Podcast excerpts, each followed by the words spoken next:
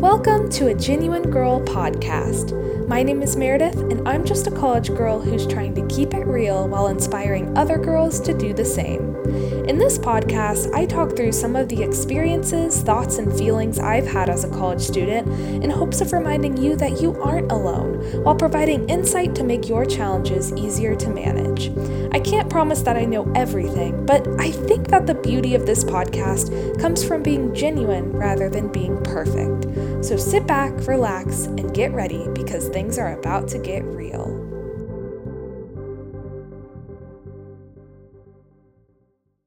Hey everyone, welcome to a new episode. I am hoping that everyone is doing well. I know if you are in college like me, you are probably about to start a new semester if you haven't already, and so I hope you're not too stressed out by that. I think it's kind of an exciting time because there's so much new stuff happening, you know. In high school, and really all of my schooling before college, I can't really remember a huge difference between semesters, but in college it's definitely there. So, with new classes, new schedules, all of that, it's kind of like starting over again. So, that's kind of nice to have that fresh start. But with that, I think comes this idea of trying to figure out how you're going to be spending your time and who you're going to be spending your time with. So, I know a lot of us have friends in college and people we like to spend time with, and last semester we probably got into kind of a flow of who we tended to spend time with when we tended to see different people within our days. And with a new semester comes having to figure that out all over again and trying to align your schedules with other people's schedules.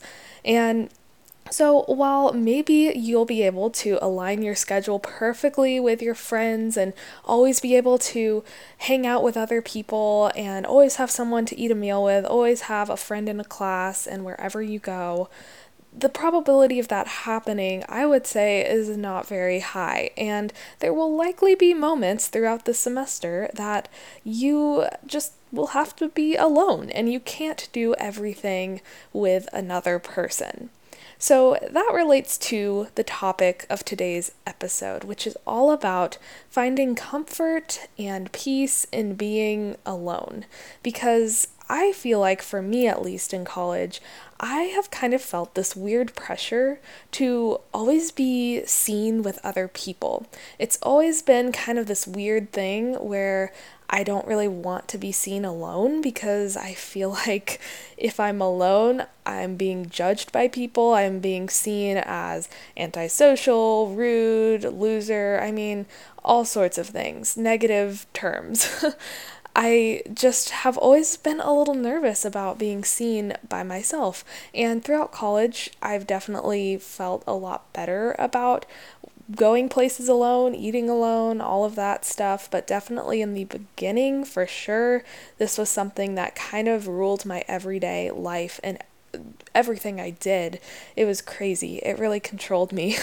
so I want to talk about this and bring more light to this idea of being alone and I think it's just important because there is this unspoken pressure that a lot of us have to always be with other people, and it's just not realistic because we can't always be with other people, and it's okay to have some time for ourselves as well. So, let me start by talking to you about what specifically has triggered this feeling in me and this pressure of feeling like I can never be alone without being judged by other people. For me personally, this has been kind of a pressure I've been facing since high school.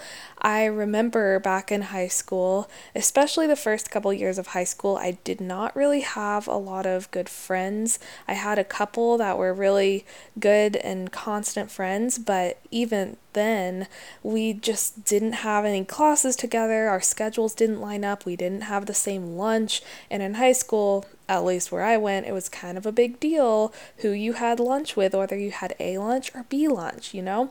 And I always had a different lunch than like the two people I was really friends with, at least in the beginning, until I met more people. But I would just remember going to lunches and I was not friends with anybody in the same lunch as me. And that was like the worst feeling ever. And in high school, there were a lot of cliques and a lot of groups, and I felt like I could not really join in and really become friends with any of them or become part of any group. And so, what I would do, I remember sitting, so we had these long cafeteria tables. I'm sure if you went to high school, school, you probably know what I'm talking about. And I found this one table that had one half that was always empty. Most of these tables were completely full of groups of people, and so I couldn't really just squeeze in there and act like I was best friends with everyone. So I had to go to one that was kind of empty. But the reason I liked this particular table that I always sat at was because half of the table had this group of girls who, I mean, they were fine. I don't really honestly remember many of them, but what I remember is I would sit on the other half of the table, and there was really no one else on the other half of the table, so I would just sit there, but I would as lunch went on, I would just slowly inch my way closer to the girls on the other half of the table. I would start kind of in the middle of the other half, and then I would start scooting over just slightly where I'm hoping they couldn't really notice me moving closer. And when the teachers would come by and pick up the trash, I would get just a little closer so they didn't think I was all alone over there, and maybe it was possible that I could be talking to these other girls.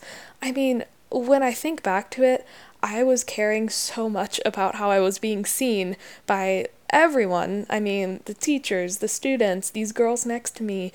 I just I didn't want to be seen as that person who is just alone by herself at a table. So I was trying to get close enough to these girls where it wouldn't look like I was alone, but I still wasn't too close where they thought, you know, I was trying to invade their space or anything. I don't know if that story resonates with anyone, but that was kind of what I went through in a lot of high school. And I'm very fortunate that as high school went on, I did meet some new people. I made some really great friends that I'm still friends with today. And so the last couple years of high school weren't quite that dramatic at the lunch table, but definitely at the start, it's something that still sticks out in my mind, and I can imagine it very clearly. Now, when I went to college, it was kind of like that again. It was almost like I was just starting over and replaying what I was going through in high school because I came into college not having any friends. I didn't know anyone really, and I was just very nervous. I also had a single room, and so I didn't have a roommate, which I've talked about before. I think overall was a great thing for me, but definitely in terms of the beginning, when you kind of want to be social and meet people, I guess it could have helped to have someone there.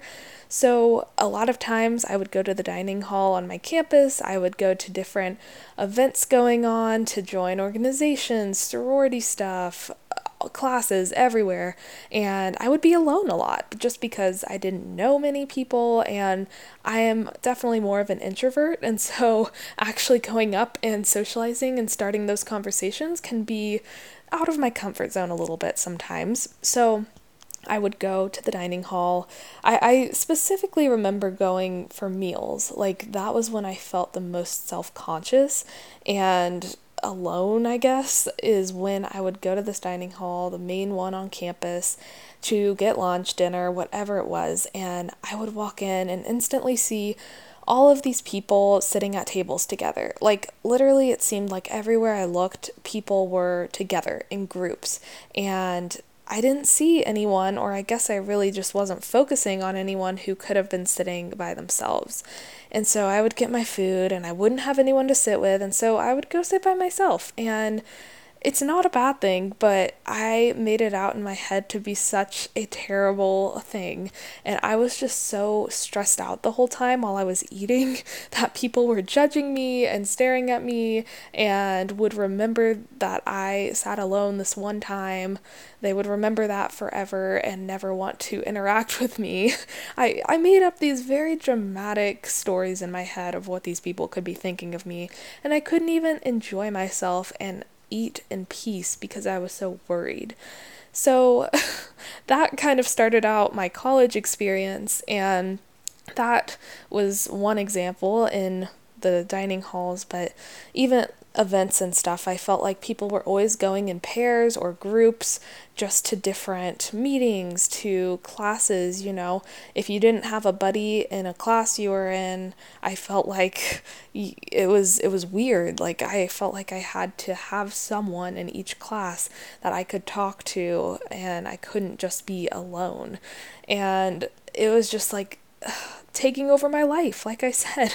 And it took me a very long time to realize that being alone is okay and it's not as big of a deal as I was making it out to be. I think what really started getting me in this direction of it's okay to be alone is talking to some other people. And I don't even remember how this all got brought up, but I do remember talking to people and seeing online that people were kind of hinting at this idea of being alone versus being with other people in college. And I remember hearing from some people that I know that they too are experiencing this pressure that they can't ever be by themselves and they always have to go places and be seen with other people. And this definitely has been a relief to me to hear that I'm not the only one experiencing this, but at the same time, I was very shocked when I heard this from a lot of people because uh, when I think of those people, I never think of them as always being alone. I never think of them in those negative terms that I was using earlier to describe how I thought people were thinking of me when I was alone. that was a mouthful of a sentence, but you know what I mean. I just was so shocked because when I look at them, I always feel like they have a great social life. They're always with people, and I never think of them as being by themselves or being anything uh, worse than anyone else by being alone, you know? I never think of them like that. And so it was surprising to me, and it was very eye opening to hear that other people are going through this as well. So, after that initial wave of shock kind of passed, I started really thinking about what these people were saying and what I was actually experiencing and seeing in my everyday life. And I realized that, you know, I might not be as crazy as I thought because I saw these people as having great social lives. I saw them as never really being alone or never having an issue with that. And I could have been right. I think a lot of times when people are scared of being alone, they surround themselves with people to look like they have a social life, to look like they are just super popular and thriving socially.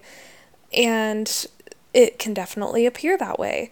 But under the surface, what we don't see is that the people that those other people we see are surrounding themselves with are not necessarily the right people for them. I have seen a lot of my friends, a lot of acquaintances, just people I know in college who started out college with one group of people. They kind of hung around the same group all the time. And trust me, I've fallen victim to this too, and I've hung around different groups of people at certain points in my life as well. So I'm not just trying to blame everyone else and not myself because I've done it too. But what happens and what I've seen is that a lot of people break off from these groups as college and life goes on. And that's totally normal. But the reason I think is also because people start to realize that they're not really surrounded by the right people for them. And the reason why everyone just kind of gravitates toward a certain group in the beginning is because it's comfortable. People can kind of be like a safety blanket for you. Sometimes it doesn't matter who they are, it doesn't matter what your relationship really is to them, but if you can be seen with a person, then you suddenly have this superiority over your peers and you can be seen as popular and social and all of these positive things. And it's kind of bad because sometimes it takes a while to realize, oh, maybe these people actually aren't my friends, but I'm just using them as safety blankets, you know? And so I've seen a lot of people kind of break off from these groups that they've been with and they've used as kind of safety blankets. And a lot of people have kind of branched out and expanded as college has gone on, and some people have not. I mean, some people are still with the same people they started out college with, and there's nothing wrong with that. I'm not trying to judge or anything because that's great for them if those are truly their friends, but in a lot of cases, I think sometimes it takes a while for us to realize that we are with other people for the wrong reasons, if that makes sense. And so I think that kind of was a relief to me when I realized that because yes, everyone can appear to be social and popular and always with someone, but that doesn't necessarily mean anything. It doesn't mean those people are actually friends or real, true friends, I guess I should say. And so I guess you just never know people's stories. You you can't judge a book by its cover, and that's something that has been hard for me to do in this whole issue of being alone versus being with others. I just have this tendency to automatically see people who appear to have this amazing friend group as having an amazing life, and it's not always true. So that was the first thing I've kind of had some time to reflect on since thinking about my own insecurities and being alone, along with hearing other people feeling the same pressures. I've, one, been able to see that just because you appear to be with people all the time doesn't mean those people are actually the right ones for you. But secondly, and this one I feel like I'm really starting to realize as I myself just go through college a little longer, but it's that people don't actually really care whether you're with people or whether you're by yourself. I'm making it seem like the whole world judges you and cares about you and really will create their whole lifelong opinion of you based off of whether you're with people or not during every second of every day. And it's simply not true. That's been the misconception I've had in my mind for a while, and I'm starting to get rid of it, but it's hard because it can be so ingrained in your brain, you know? But it really is true. Like, I'm thinking back to when I've heard other people say that they feel like they can't be alone and they are worried people are going to see them alone and judge them. And I think about that and like I said earlier, I'm shocked because I would never consider them to be that kind of person. And I just I maybe I just haven't cared enough. Maybe they are alone sometimes and I just don't notice or I don't think anything of it, you know? And I'm sure people do that to me too. Like they don't care enough to really make a substantial opinion of me as a person based on whether I was alone or with a friend in the dining hall that one time. this might sound bad, but I really think that as humans, we all are just so focused on ourselves a lot of the time that we don't even stop to think these things about people. And for me personally, I know that I I do think a lot about myself when I think of how other people are viewing me. If I'm thinking so much about that, then there's no way I have the mental space to be thinking all about how other people look because I'm so worried about myself. And that does sound very bad and like conceited and selfish, and I don't want to sound like that, but I think the same could be said for anyone. Like, we all just have these tendencies to think about ourselves, sometimes more than other people. And so when we think of it that way, it's like other people are too busy thinking about themselves and their own insecurities to worry about you sometimes. and so I guess if you need a different way to think about it, there you go. That's kind of something that's helped me.